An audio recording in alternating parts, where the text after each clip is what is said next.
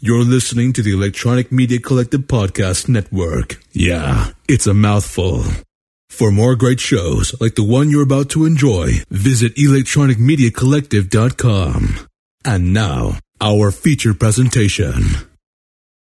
I actually kind of feel. Yeah, it's like imagine. Oh, I'm sorry. Go ahead. Yeah, it's. No, sir. You go first. Uh, yeah, it's like this damn like Skype, a view-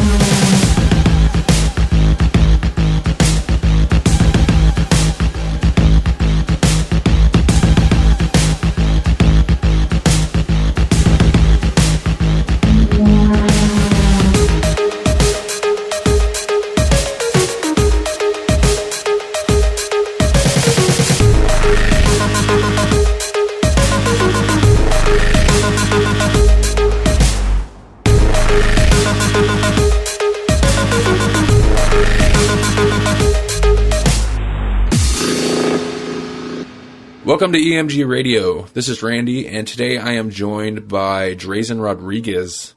How's it going? it's going pretty good. Good. And that's the end of the fake sounding segment. Hopefully, we can sound more relaxed now. I always hate the intro. the intro always sounds so fake, but I gotta like, you know, it's the official. You're here. It's the show. Yeah, it does. Like, I'm pretty sure that whoever's supposed to be listening must think you're a professional by now. Oh well, they would be sorely mistaken. what have you been? Uh, we have you here today for a specific reason, other than the fact that it's been forever since I talked to you. Um, but aside from that specific reason, what's what's been going on lately? I've actually been very busy with life. Like, it took a while for my life to catch up with me, but in the past year or so, I just, I've been so busy, I've barely been able to focus on music. Like, I haven't been making music, but I've listened to more music than I ever have. So I guess that's a good thing. Yeah, that kind of like recharges your batteries a bit. Yeah, pretty much. I took like a sabbatical from work, and all I've done is like listen to lots of different music nonstop. You were a workhorse in terms of putting out music, and then and then yeah, you you fell off for like you said almost almost like you said earlier almost a year. Yeah, like I remember two or three years ago, like I would release an album like uh, once every month or once every two or three weeks. and they're like full quality albums, man. Yeah, I couldn't believe it. I couldn't believe the rate at which you'd you- you'd be able to put out music. Like to be honest, I always felt like I was like making music wrong because everybody would would be like, okay, in six months my album's coming out, and I was just worried. I was I was just thinking, wow, if they take six months, does that mean like I rush my music, or am I just not making quality stuff? But I don't know. Everybody else seems to like it. No, yeah, I would say it's quality. People have different um methods. However, the dry spell of uh, Ezra Yates has been broken. Pretty much, it has finally. Yeah, I thought about getting a hold of you yesterday to do this, but I figured you were probably dealing with internet things for a pretty big chunk of your day, uploading and and getting the album ready. it actually wasn't that big of a hassle. Like, to be honest, I've been meaning to upload this album for a long time, but I just didn't have time or patience. But I was at my workplace yesterday, and the internet there is pretty fast. So I was curious to see how long it would take Bandcamp to upload a song. So I tried to upload the longest song, and it took two minutes. So I was like, it's time this is the perfect opportunity because that's mostly what I hate about albums. Like, it takes so long to upload a song. Usually, whenever I decide to upload an album, I just put two songs to upload. I go to sleep, wake up in the morning, two songs, and so on until I finally reached After I finally finished the album, that's why most of my albums only have like five or six songs. Because I just my patience cannot handle anymore. All right, so the album we're talking about is Meditations on a Theme 2, The Practice of Death by Ezra Yates. How did this come about? And was it just time to start making new music or or what was like your process on this one? to be honest, a lot of the songs on this album are very old. Like the oldest song on the album is maybe what three years old, I think. It was one of the first songs I first made when I got my laptop. Well, I didn't make the whole thing, but the main synth melody of the song I made way back then. Uh, like two years ago, I got I got hyped up on making the Sendrake album, which I still plan to release. Uh huh. But I hit a snag on the way, and I just kept rethinking it constantly. And eventually, I just decided to let it gather dust for a while so I could reassess it because I, I had a lot of pressure on myself to make it like the best album it could possibly be. So I took a long break. Uh, I released the Ezra Yates' Dead album, which was mostly music I had made in the past three or four months. Uh, but after that, it was kind of a clean slate. And I started composing these songs based on more, uh, well, obviously meditative music, uh, music to relax, music to sleep, stuff like that. And uh, I eventually came up with the bulk of meditations on a theme, one, I guess. Mm-hmm.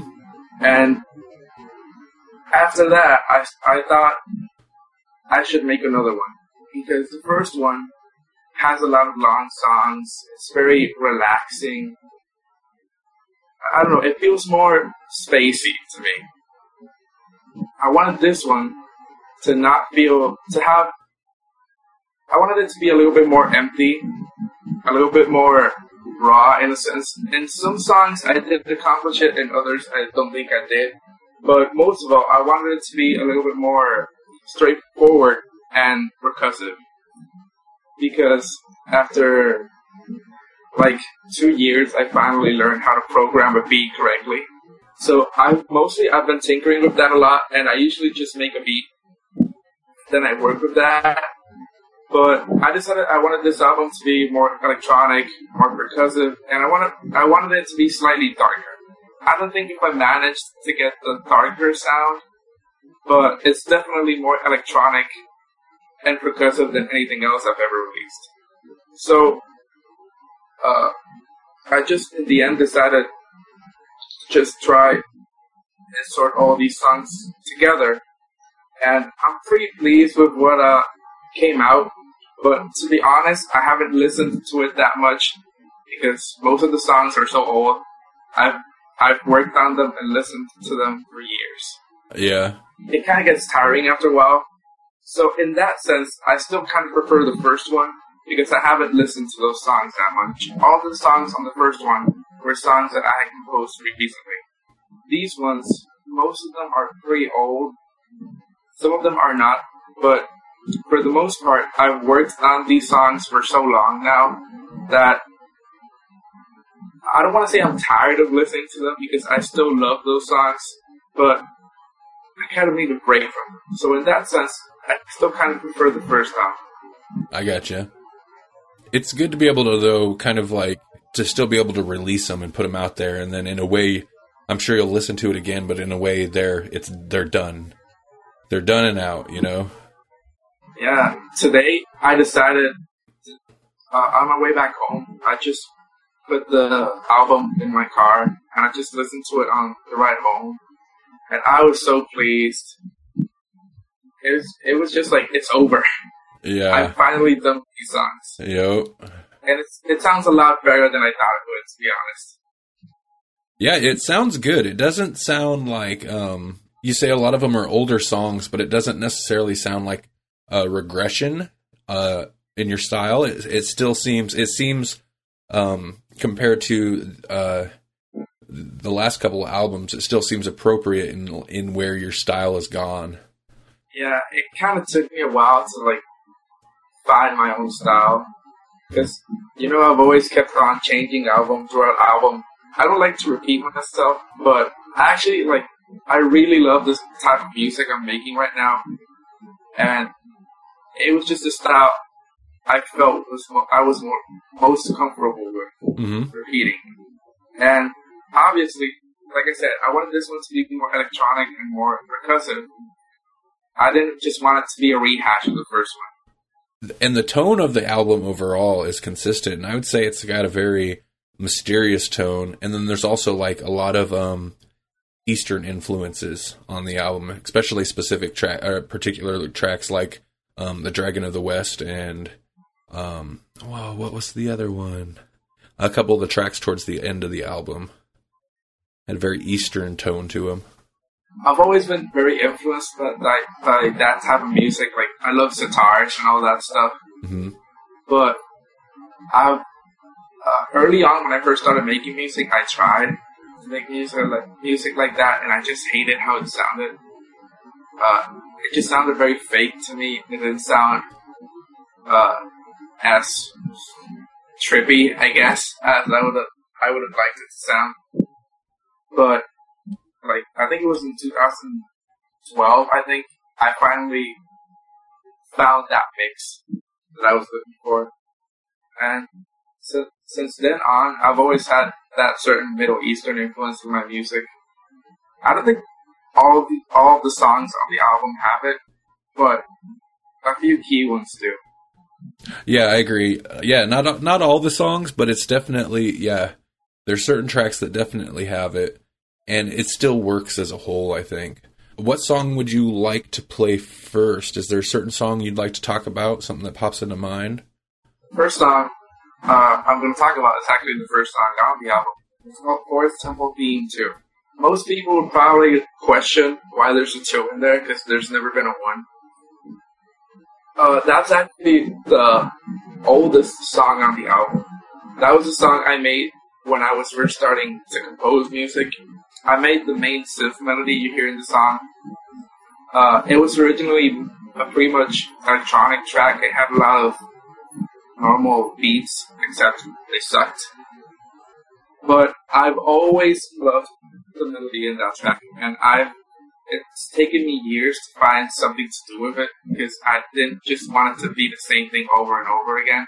It kind of is, but I added new sounds, and I just love the way it sounds now. It's probably my favorite song on the album, and it's the one I'm most pleased with because it took me so long to work on it. Uh, the reason why it's called Forest Temple Theme 2 is because it's always reminded me of the Forest Temple theme from Ocarina of Time. I don't know what it is. The two songs do not share the same melody. They sound very distinctly different, but for some reason, they also sound alike to me, even though the melodies are different. And I just didn't have any other name that could possibly fit, so I just decided to name it Forest Temple Theme 2 in honor of Ocarina of Time.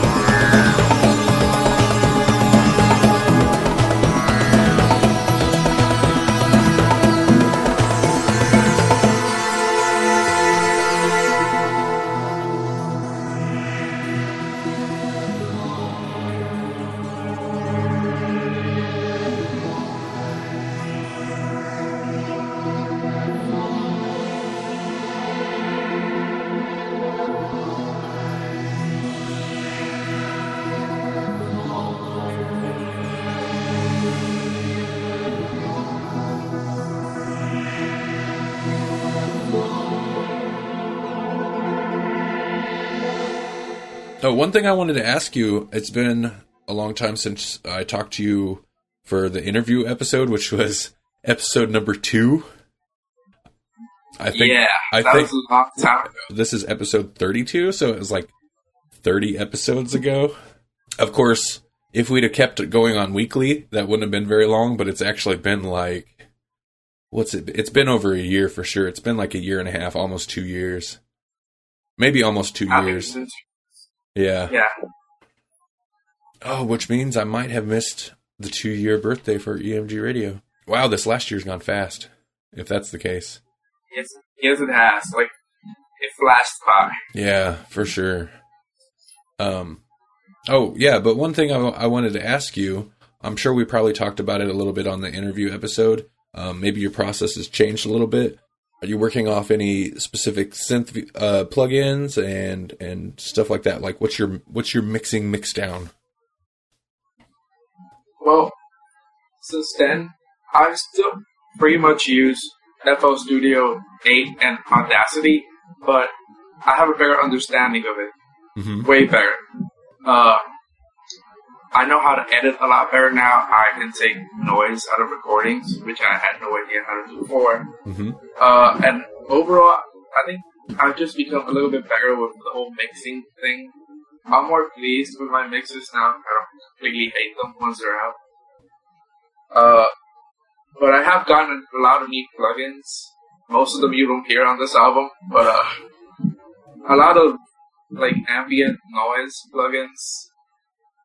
I honestly forgot the names because they have very weird names. Sure. Uh, I also uh, I've been using a lot of uh, yeah Middle Eastern sounding plugins, Indian Dreams, Asian Dreams. Kind of sounds like the name to a porno, but yes, it does. Oh man. but they do have probably make music, so I can look past that. I've also recently, like six months ago, I found some SoundFonts which I haven't used in like forever. That pretty much have more Middle Eastern stuff, but that's where I use most of my percussion. I don't use a specific plugin for percussion. I use SoundFonts and uh, the overall beats that I can make with FL Studio. Oh, yeah. One thing I want since you you mentioned a lot of this album comes from older tracks. Um, did you end up kind of remixing uh, some of these tracks, remastering them and stuff like that, or is or a lot, or are they pretty much how they were? the songs are that are older than a year, I pretty much changed them completely. Gotcha. Uh, I, I kept, I pretty much kept the main melody of the song, but I added and took out a lot of stuff. Most of these songs were pretty much incomplete. They there were only like 30, 30 second clips of music, Uh huh. but I liked them and I thought of ways to continue them. So I pretty much tinkered with them a lot. Uh, the ones that I would say were pretty much kept the same are the second track, Stone Bison, Flying Bison, which I made last year, early on. The fifth track, A Cloister of Ghosts, Gathered to Form My Nebula, which I think you played on here before. Yeah, I, I I I believe I might have. And the seventh track, which you also played on here, Fear's Not a Part of Daily Battle. That might have been the more recent track that I played. Yeah, those tracks are the ones that are fairly recent. They're maybe six months old, five months. Okay, before we get more conversational, um, you got another song you'd like to talk about? We could play. I think the next one will probably be Dragon of the West. Ooh, I really okay. I listen. I only got a chance to listen to the album once. I listened to it earlier today, and there are a lot of good tracks. But I think this was one of my favorite. I just really liked the melody and stuff. Uh, this is one of my favorite tracks off the album. I agree. I think that one was one of the songs that grew from like 30 second clip into a full blown song. Uh, the way I envisioned it was that it would have like this lone stringed instrument playing, and in the background there would be like a symphony and a piano to accompany it. Uh, to be honest, at first it was a completely different track musically. It was kind of dark and heavy, but I thought the melody lent itself to a sadder type of song, hmm so I kind of added that piano highlight just to make it sound sad, like power ballad, I guess. Yeah, it kind of grew from there, and I'm very pleased pleased with how it ended up. I love the symphonic melody in the end. And to be honest, the song kind of has a second part that I almost included on the album, but I just thought it didn't sound good enough yet, so I kind of left it out. But it does continue from where the track left off, in a way. Oh, nice. The title of the song, Dragon of the West, actually comes from a cartoon character, I guess, from a series called Avatar: The Last Airbender. Mm-hmm. There's this very spiritual, awesome man called Iroh, and he pretty much like meditates and speaks in metaphors to inspire people. And I've always loved that character and his relaxed outlook on life. And he has a very sad and tragic backstory, and his nickname is the Dragon of the West. So I decided uh, I would kind of use this track as a tribute to him, I guess. If I might add, probably noticed that most of my track titles are just taken from a show or something, but let's be honest, it, it's very hard to name instrumental music. Well, and if that's if that's um what it conjures for you, that's uh, totally appropriate. Exactly, because uh, I'll be honest, like sometimes I compose a song and I think of the track name like exactly when it's uploading to Bandcamp. really? Yeah, because there are tracks that I just don't have a name for. Nothing comes to mind. I think track three on the album, Manakete, I think it's pronounced.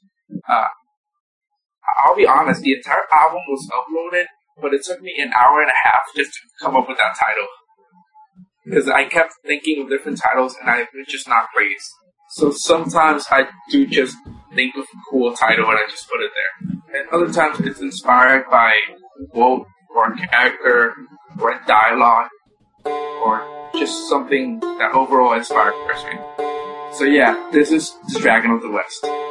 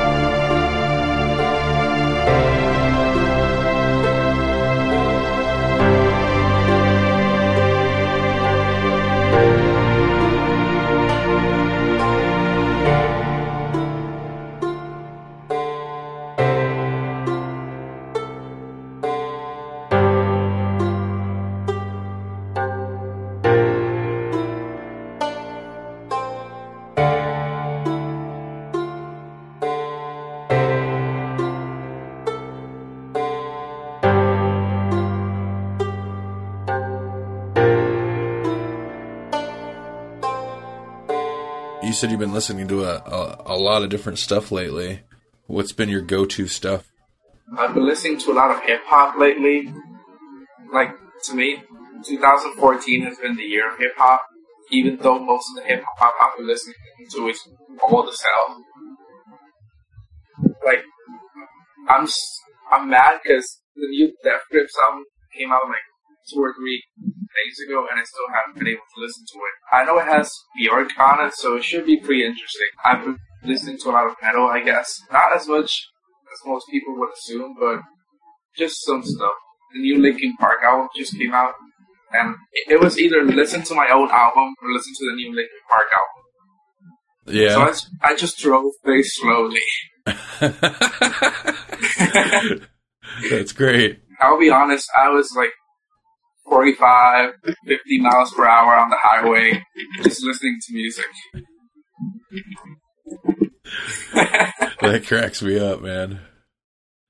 I don't know if that's ever happened to you. Like, have you ever been just so excited to hear an album or multiple albums that you just you want to listen to them, but you want to listen to them in your car?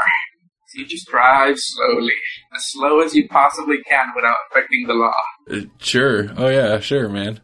Uh, that's where I do 95% of my listening to music or podcasts. It's always in the car. Likewise. I don't know. I just don't like listening to music with headphones anymore. I think it's because mine are kind of broken. But I, I just get tired when I listen to music with my headphones on. But I can listen to music in my car for weeks. Like I I do listen to music at home. Um it's usually if I usually if I'm on the computer doing stuff, but that also kind of depends cuz I've had those moments like lately I've been I've actually been working on some music and I had those moments where I'm like I, I want to listen to music, but I can't listen to music while I'm making music. So it's a toss up of like do I work on my own music or do I hear this want to do I listen to this other music? Because I kind of have been on it on a pretty strong music kick lately so.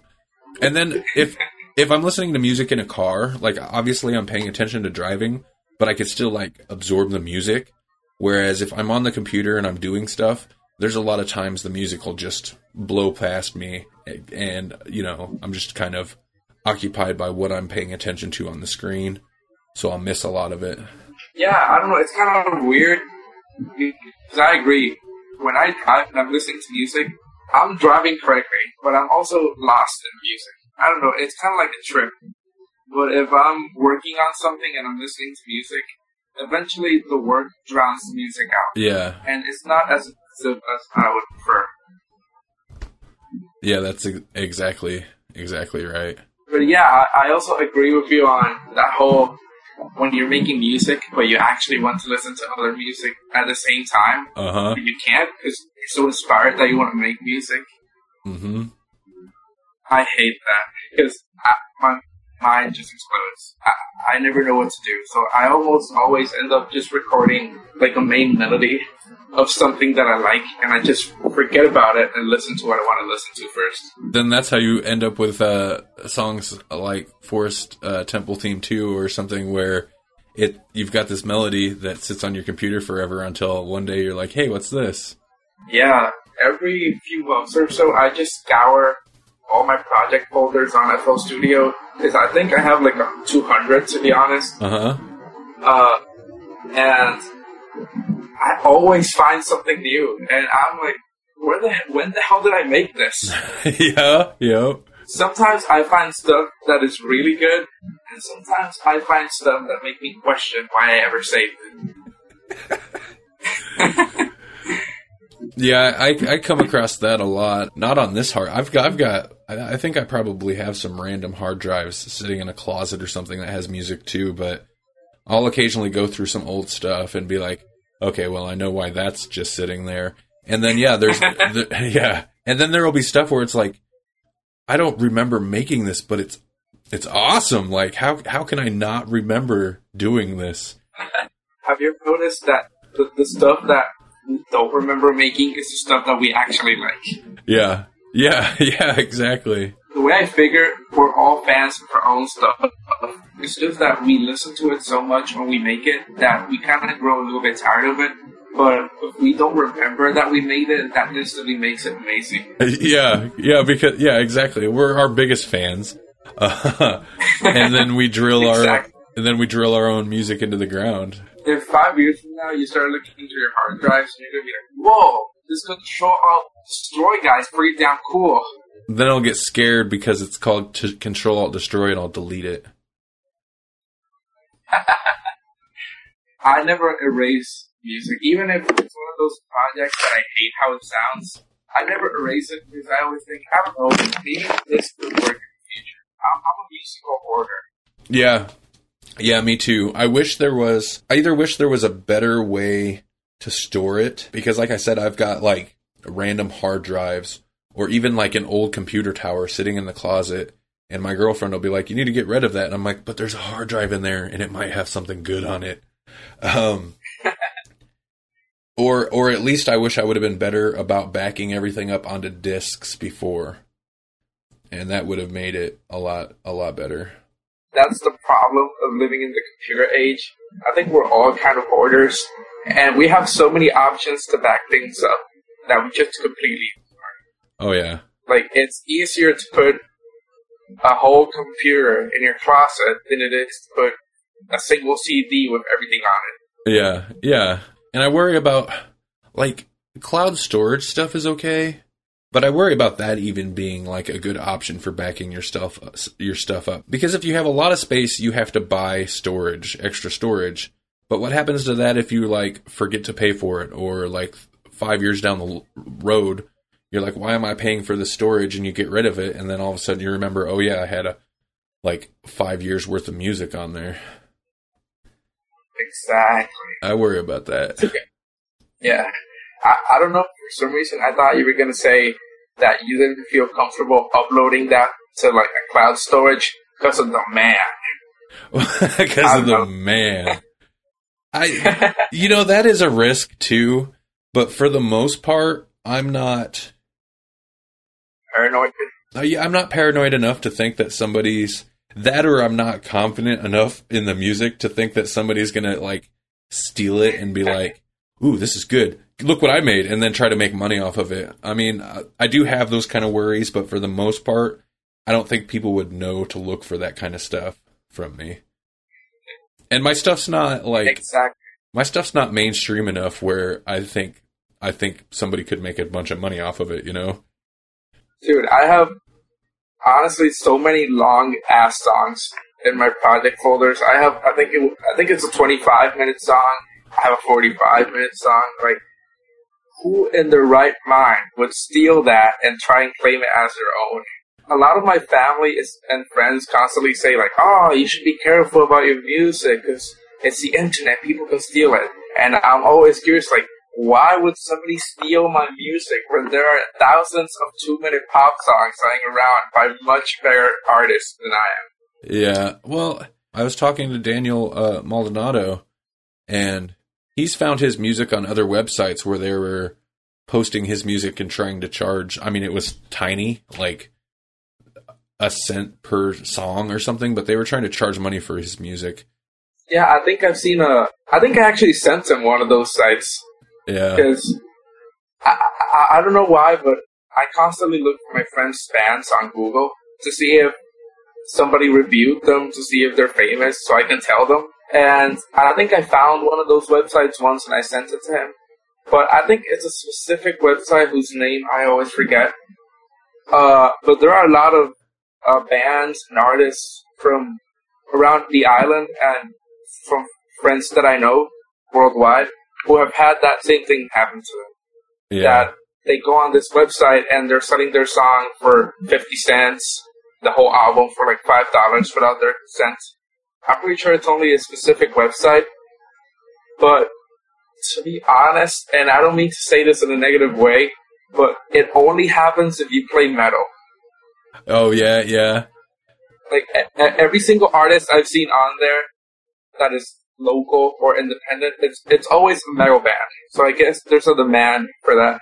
Yeah, exactly. There, it's one of the more popular genres. Uh, Daniel, I think he had some of his uh, Tommy Alsanazaki stuff. Which is definitely not metal, but um, I guess it's still dark, but Yeah. I think it's because metal, metal fans tend to be either two extremes. Either they're very open minded, or they're very close minded. And well, from what I've seen, a lot of metal fans tend to like dark ambient and ambient stuff like that hmm to a to a degree. So maybe that's why it's so popular.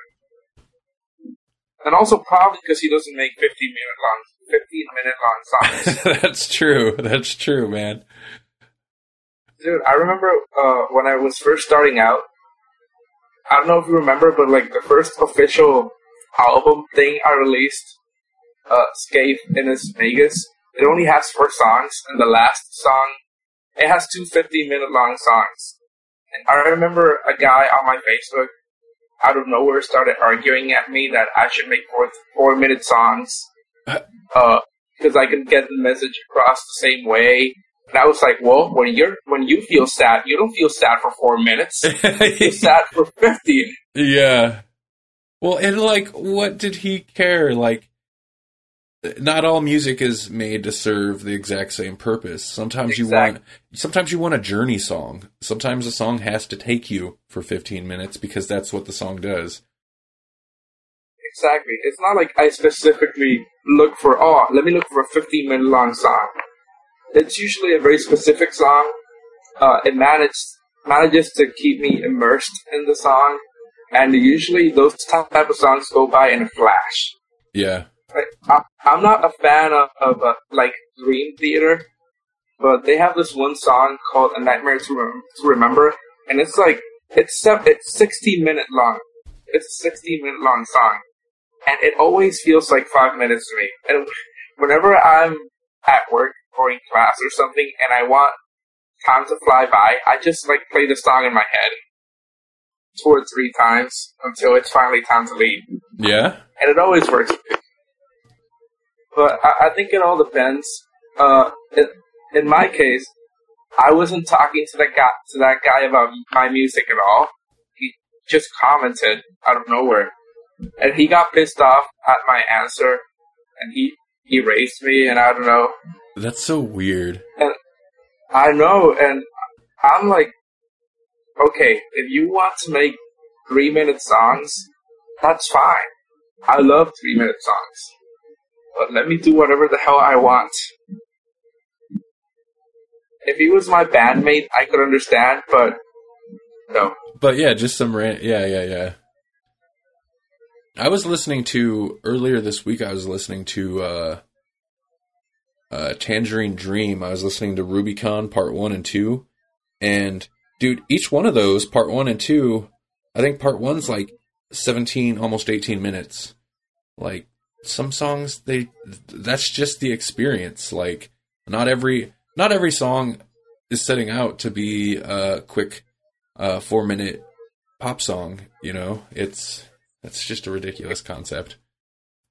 It's so funny that he got upset. Yeah, I, I don't. I don't. Under, I honestly don't understand.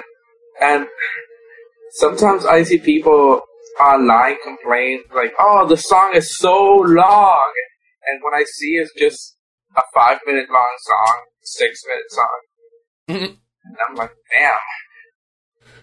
Did you I think maybe do you remember that song? You I think you had it on YouTube, or I don't remember where you had it.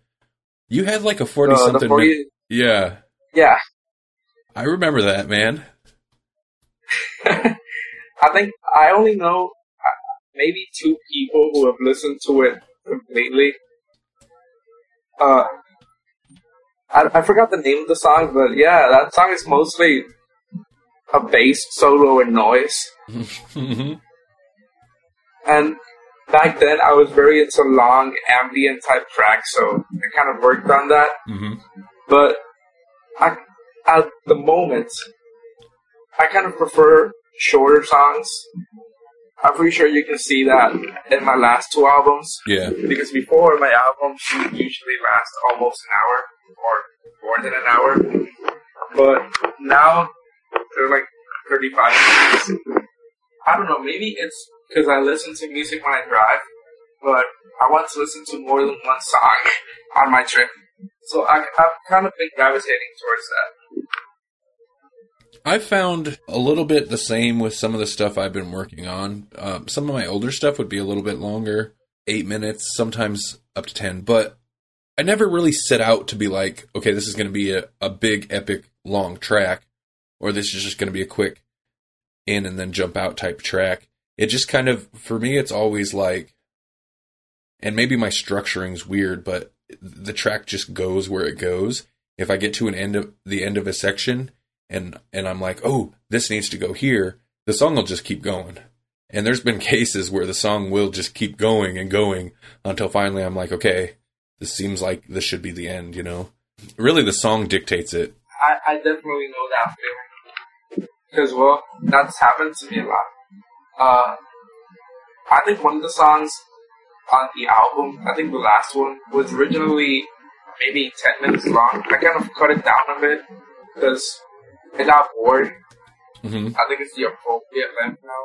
But sometimes I do compose thinking I want this to be a longer type of song. Because sometimes, you know, I'm in the mood to hear a longer song. But I don't think I have it in me to make another 20 something minute song. I think the most I could do is maybe 12 minutes. Yeah. Like I said, most of my listening time now is when I drive. And not all my trips take 20 minutes. Sure, sure.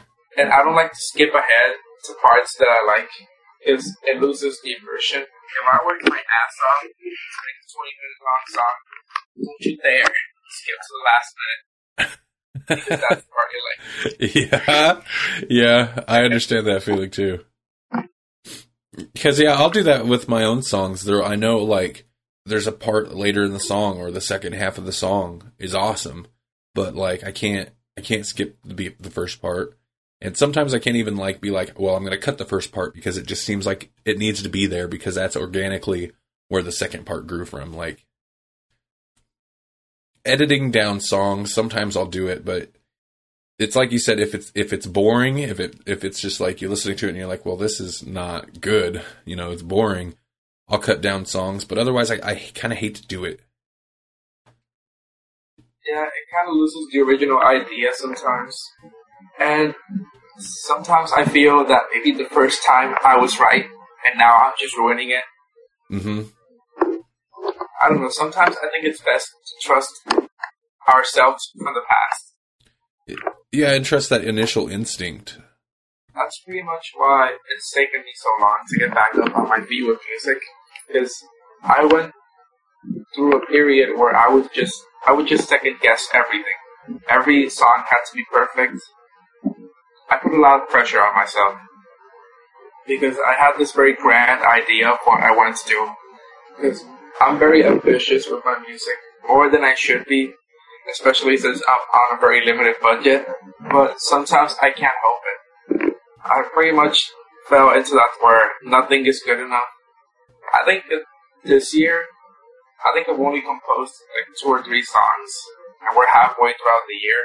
But I have probably 50 project files for 30 minute sound clips. That I started something that I loved, and then 30 seconds in, I just got tired of it. I couldn't think of anywhere to go, and I just left it there. I totally understand that too, and that's a, that's the same problem I've been having for a while. Is grand ideas that are hard to follow through because they just don't. It doesn't seem like I can get it just right, and that's pretty much why I've been promising uh, a Control Destroy album since 2012, and it hasn't come out yet because the concept just grew to be too big and too too big, but also kind of too constricting. That I lost. Exactly. I've kind of lost interest. Like I, I want to do it, but I just can't. I just can't. It it just kind of stopped me dead. And I haven't worked on music for a long time. Till just recently, I decided I was like, okay, well, I'm putting Gorgasm aside. That one's. I'm just gonna have to put that aside, and I started working on this other stuff that just like has been really clicking. And over the last week, maybe two weeks, I've been able to bang bang out several solid starts on tracks, and I've been ho- I'm hoping to have uh, by the end of the summer I will have some type of album out, and it won't be Gorgasm because fuck Gorgasm. it just stalled out on me. It stalled out on me, and it was more frustrating than exciting. and this new thing is exciting. So you kind of got to go with the inspiration, where the inspiration goes. And sometimes you start second guessing and it just, ugh. So yeah, I totally understand. I totally understand what you mean. Yeah. I think that's the same thing that happened to me with the whole Centric thing. It just, it became too big for me to handle. I had this very grand concept and this very specific idea of what of what I wanted the album to be, and I was constantly rewriting everything. I kept changing and I kept adding on it, and it just became too much for me. So I just kind of shut down, and that was I think in 2012, and yeah, it's been two years and I still haven't released it. I've released I think three albums and an EP since then. Mm-hmm. Uh, that was kind of mostly why I released the whole is that thing, because I was just sick of it. Not sick of making music, not sick of Ezra Yates, but I was just sick of my stupid desire for perfection. Yeah. I was sick. I was sick of trying to one up myself and to be more ambitious than I should. Because sometimes we have to be realistic. We just don't have the skills yet to do what we want. So I put that aside. I tried to work on different types of music for a while. And I just decided, let's take some months off and just listen to music again. Because back then, when I was releasing an album every couple of weeks, I didn't listen to music as much as I would have liked. Because most of my listening time was spent composing. So I just decided to just go back and listen to music again and try to recapture that spark. We haven't uh, done too much on it, but I like having audio snuff as kind of um, this other thing where it's like, well, putting too much pressure for on my on my main project here, my main solo thing. But I there's always there's always always audio snuff where I can be like, well, that's where I can kind of let out some other ideas and some stuff like that the way I see audio snuff is pretty much everything that I feel won't fit into Ezra Yates stuff. I think, every, yeah, every experimental type of sound I can just apply to audio snuff. I think I can find a way to make it work there that I couldn't make it work anywhere else. Mm-hmm. It's definitely an option that I love to have around. Even if it takes us a while to get into groove of things. Yeah. Because we're both see, and with Writer's Block. I honestly feel once we start working on it intensely, I think it will definitely be a killer album, EP, song thing. yeah, e album, the new album EP song thing, Half Dead Silence by Audio Snuff. I would buy it. Yeah, so Audio Snuff, look for it. Uh, 2017. I don't know well, and that's another thing though. I also don't want to put a lot of pressure on it. I know you're busy, and like I'm having a hard like I I, had been having a hard time doing any kind of music.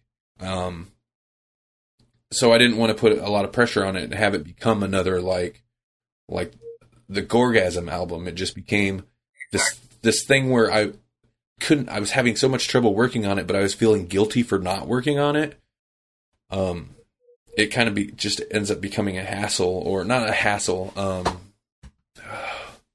it's like source of guilt and i didn't want to put that kind of pressure on on audio snuff i think the problem is that we that we usually face with that kind of stuff is that we announce things mm-hmm. and then they don't turn out the way we wanted but we, we announced it so we know there are people interested or at least curious that I totally. That's the worst, man. I agree. Yeah, we. That's the perfect way to ruin a project because you build up a lot of pressure for yourself, and you just crash. Yeah. I mean, there are a lot of people who are comfortable setting deadlines for themselves, and that's fine. Maybe it works for you, but I can't. Yeah, deadlines help me stop getting lazy, but they also uh, they ruin my creativity. because now I feel pressured. I have a very limited amount of time to work on this. There are very few instances where it actually works. For example, when we did the whole End of the World album thing, we only had a day, and by then I was, I think by then I was already going through that whole I can't write phase, and I pretty much recorded a song that I am very proud of to this day in maybe an hour or so. I, I was very inspired by the occasion. I thought the challenge was great, but that's a very rare exception. I don't think I would. I don't think I would be as lucky this time. Yeah, yeah. It's that one. I'm I'm really amazed that came together like it did. Um, and yeah, I was able to have I was able to throw a track together for that too, and the fact that everybody like that's a solid, decent length album. The fact that everybody could like everybody had this this like one day restriction, and they all they all put together solid tracks. Yeah, I don't think that would always work. Just sometimes it just gels. It just it just things work out. But then like this last album, the color album, there's that audio snuff track on there, but there's no control alt destroy track. I kept trying. I started several tracks for it and and there was a month to work on it and actually by the time the album came out it would have been like a month and a half. Like I just couldn't make anything that sounded decent to put on it. And that had, and I had like a month and a half to work on it and I just couldn't make it work. It's just weird when you can make that work and when you can't. Just, yeah. It's one of the biggest mysteries being an artist in general. Uh, that switch when we suddenly make a song in an hour and when we can make a song in six months. The same thing happened to me. Without exaggerating, I think I probably started like 15 to 20 different projects. I did create some finished songs, but I wasn't proud of them. I didn't think they were good enough. To be honest, I'm pretty sure most of that is probably going to be one of my next albums because there are a lot of there are a lot of good melodies in there. I just didn't know what to do with them at the moment. Maybe a week from now, I'll start listening and end up making more tracks. I hope so. But in the end, I was just not pleased with anything. So I started listening to different songs I've recorded throughout the years to find one that fit the color and theme that I was looking for. And I ended up with an Azure Flame Kite, which is a song that will probably be on the Zendrake when I do release it. Mm-hmm. Well, it should be. But I thought it was a great, uh, the, cor- the color album was a great way to introduce it. Yeah, and that was that's a good track. I believe I played it on the last episode, or else I'd I'd play it now. I, I think you did. I think I, I think yeah. I'm pretty sure I I, I listened to that episode because we always got to end it end it with with some Ezra Yates. It just kind of it well, it accidentally happened. It accidentally happened on so many episodes that Ezra Yates was the last it song we played. It became a thing, so it's like tradition. Yeah, and we have to keep tradition. And then occasionally I feel bad, so I'll like open the show with a with an Ezra Yates song. Yeah, I remember. Uh, I think it was uh, the End of the World album. I think that's the only EMG release where my track is not the last one. It happens on the albums too, huh? Oh no, that's not necessarily true. Like the like half of them you are, and that's still kind of awful, I guess. to be honest, I thought I thought it was intentional. Well, you see, it just kind of depends. It kind of depends because, like, a lot of times, uh, Ezra Yates songs that we get for the albums from you, or or on, the, they have they do have that like that long, um, engulfing, draw you in type feel. I think I always just kind of put it there instinctively because it felt like like an album closer. Like I like the albums where at the like it takes you on a journey before you finally get to the end, you know. And I think that's part of the reason that it would happen that way. I'm inclined to agree. it's not because we don't like you. I promise. don't worry, I understand. I think some of my favorite tracks that I've ever made were the Halloween ones. I think my creativity was spot on I love the Halloween albums. I like working on those because it's not necessarily constrictive like like the Color album was kind of um restrictive in a way. You had this concept that you had to adhere to. At least with the Halloween album, people can kind of I think it, they it gives them the reason to like if they don't generally make dark music, gives them a reason to break out of their usual stuff and have fun with it and do this kind of spooky thing. And then the people who do like making dark music then they have a reason to like go all out with it, you know? Yeah, exactly. And I think the thing is, Halloween can be pretty much anything. Like, there could be lighthearted Halloween music, and it would still sound Halloweenish. Mm-hmm. Nightmare Before Christmas is a Halloween movie, and it's not scary, but it, it is a Halloween movie and a Christmas movie. But you get what I mean. Well, yeah, a, a Halloween song, you could make the darkest, most morbid song, or you could make some upbeat, wacky comedy song, and it's still a Halloween song. It still works. Exactly. It's a very open theme to work with. Yeah. And hell, why not do both? Yeah, yeah, exactly. A Halloween track for me is easy to do because a lot of my music is feels like horror stuff anyway. So it comes naturally. Kind of used to come naturally to me, but then I got all Middle Eastern up, and now I actually have to think about it. So next Halloween, are we gonna are you gonna give us a, like a Middle Eastern hol- a Halloween song? Yeah, I think that'd be Sure. awesome. yeah, sure. I think. Yeah, I, I think in this case, I'll do both. oh, that's one thing. I, I'm not sure if I mentioned this about about your album, Meditations on a Theme Two. Um, maybe I did.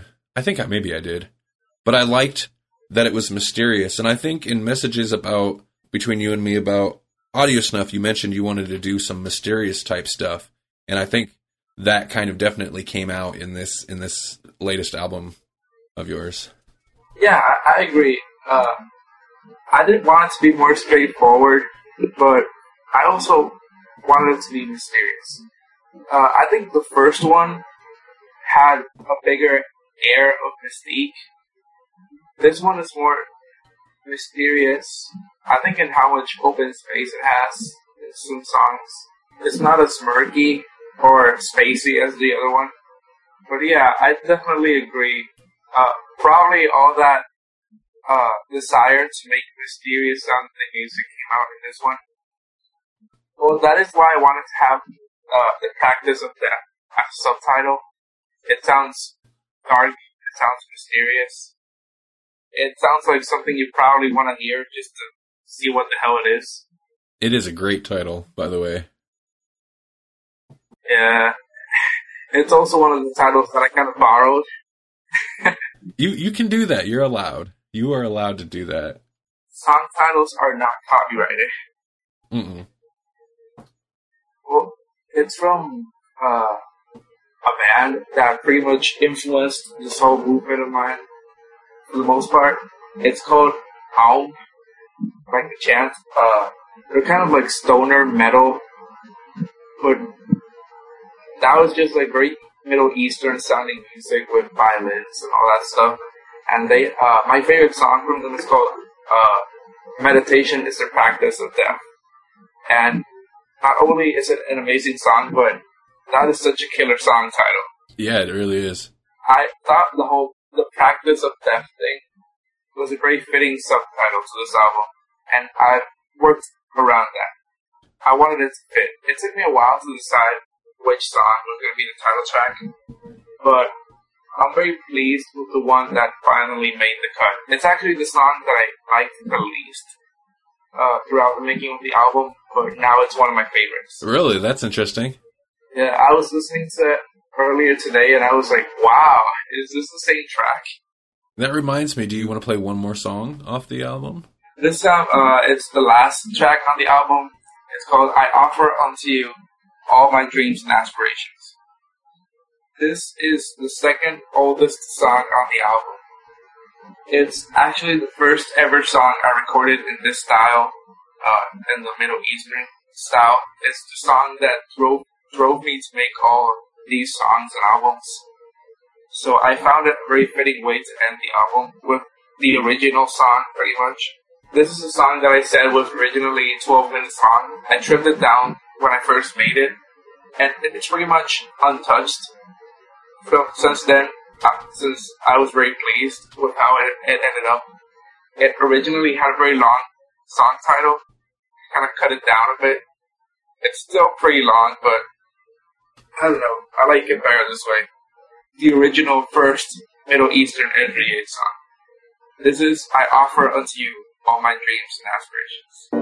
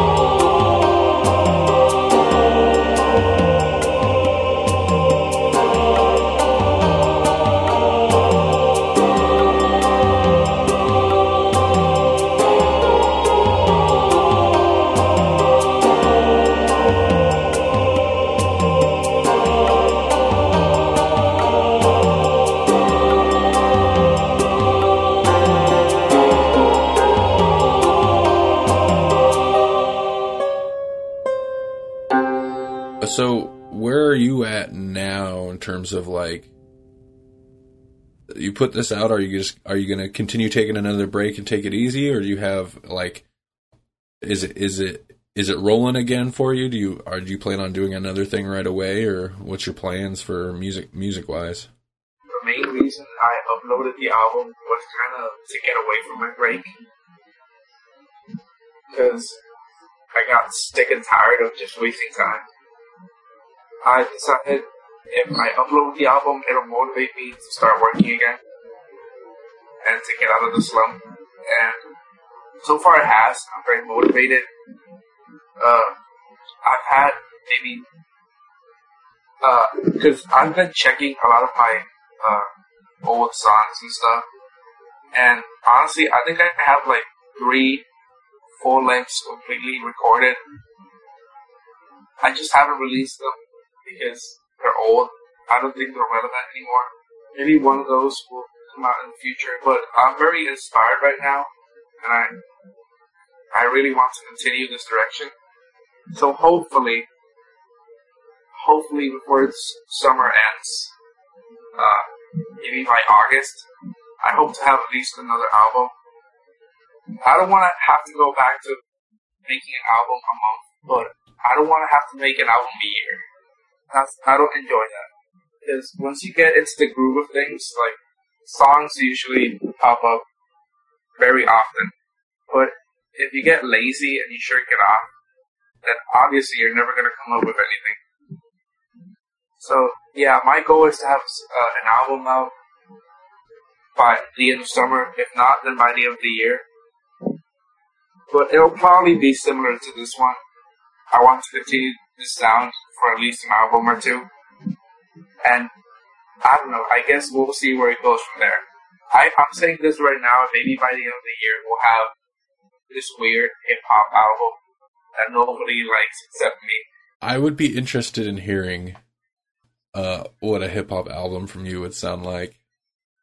I would be very I have a lot of interested. songs for it. My main problem with releasing a hip hop album is I can't rap. Now, would you do you feel the need you'd have to find s- either do it yourself or find somebody to provide vocals, or could or or do you feel like you could release like just a, a beats type hip hop album where it's instrumental? I think I could I could do an instrumental hip hop album, uh, and I probably will in the future because that is a genre I enjoy. But rapping is one of the things that I love about hip hop, and the uh, the fact the thing that's delayed most for me is like I said I can't rap. I just can't. I'm never satisfied with how it sounds, and I always get. Uh, I lose all motivation by the end of it. So I think honestly, I would probably have to find someone else to help me with vocals. I don't know. Maybe I could sing the chorus. I could be the Justin Timberlake. Yeah, But for now, I need somebody else to do uh, the rapping for me because I can't. I'm perfectly fine with just making beats and the song and just singing a chorus every now and then. I think you should do it, but don't put pressure on yourself to do it because, like we said, that's a killer. Yes, exactly. yeah, I haven't really put pressure on myself, but throughout this last year and a half, I think I've probably tried. I think maybe I have like six or seven songs. They're kind of diverse. Like some of them sound very noisy, like Death Grips, I guess. Others are more, I don't know, mainstream, I guess. And some of them are kind of trippy. I guess it all depends. I just need to find a vocalist. Once I do that, I can get into the groove of things. I don't have to worry about if my voice will match or not, because it's not my voice on the song anyways. And once that is set, I could probably get to work on that and release something, at least a song. So we got to call out. We need a we need a vocalist. We need a hip hop vocalist. Put the word out. Yeah, we do.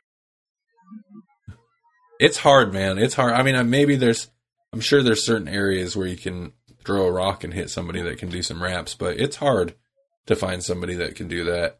Um, and do it decently, not just not just the rap part, but like writing writing it, writing it Yeah. and spitting That's it. the hardest part. Yeah. I don't want I don't want somebody on my song rapping about how they boned that hot chick last night.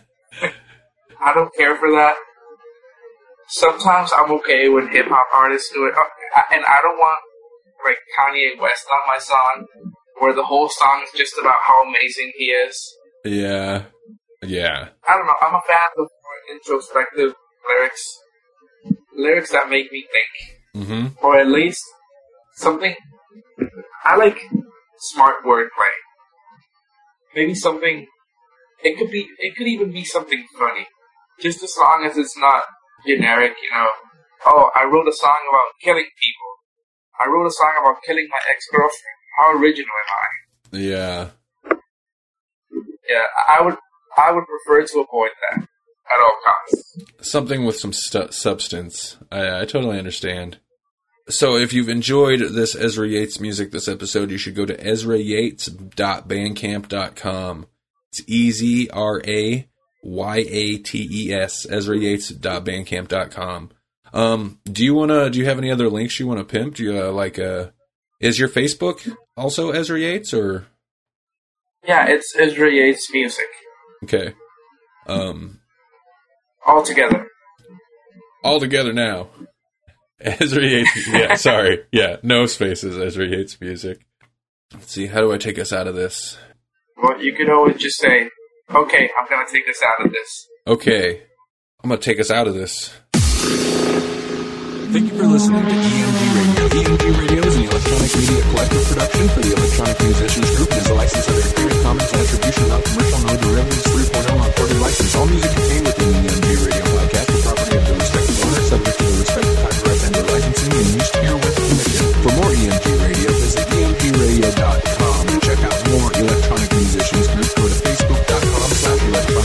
musicians group or hit us up on Twitter at twitter.com slash EMG artists. Okay. Okay.